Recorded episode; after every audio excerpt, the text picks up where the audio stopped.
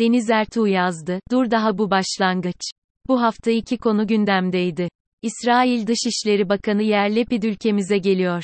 Acaba bu ziyaret iki ülke ilişkilerinde ne gibi yeni kapılar açacak? Bir diğer konu ise ülkemizdeki İsraillilere yönelik İran tehdidi.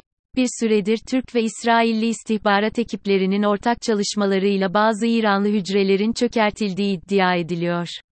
Aslında bu hafta bu iki konuyu daha detaylı yazacaktım.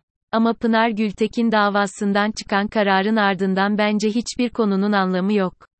Her gün gözlerimizin önünde kadınlarımız vahşice öldürülüyor.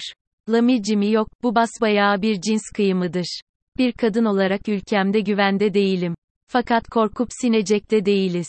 Ölmeyeceğiz yaşayacağız. Diyeceklerim bu kadar.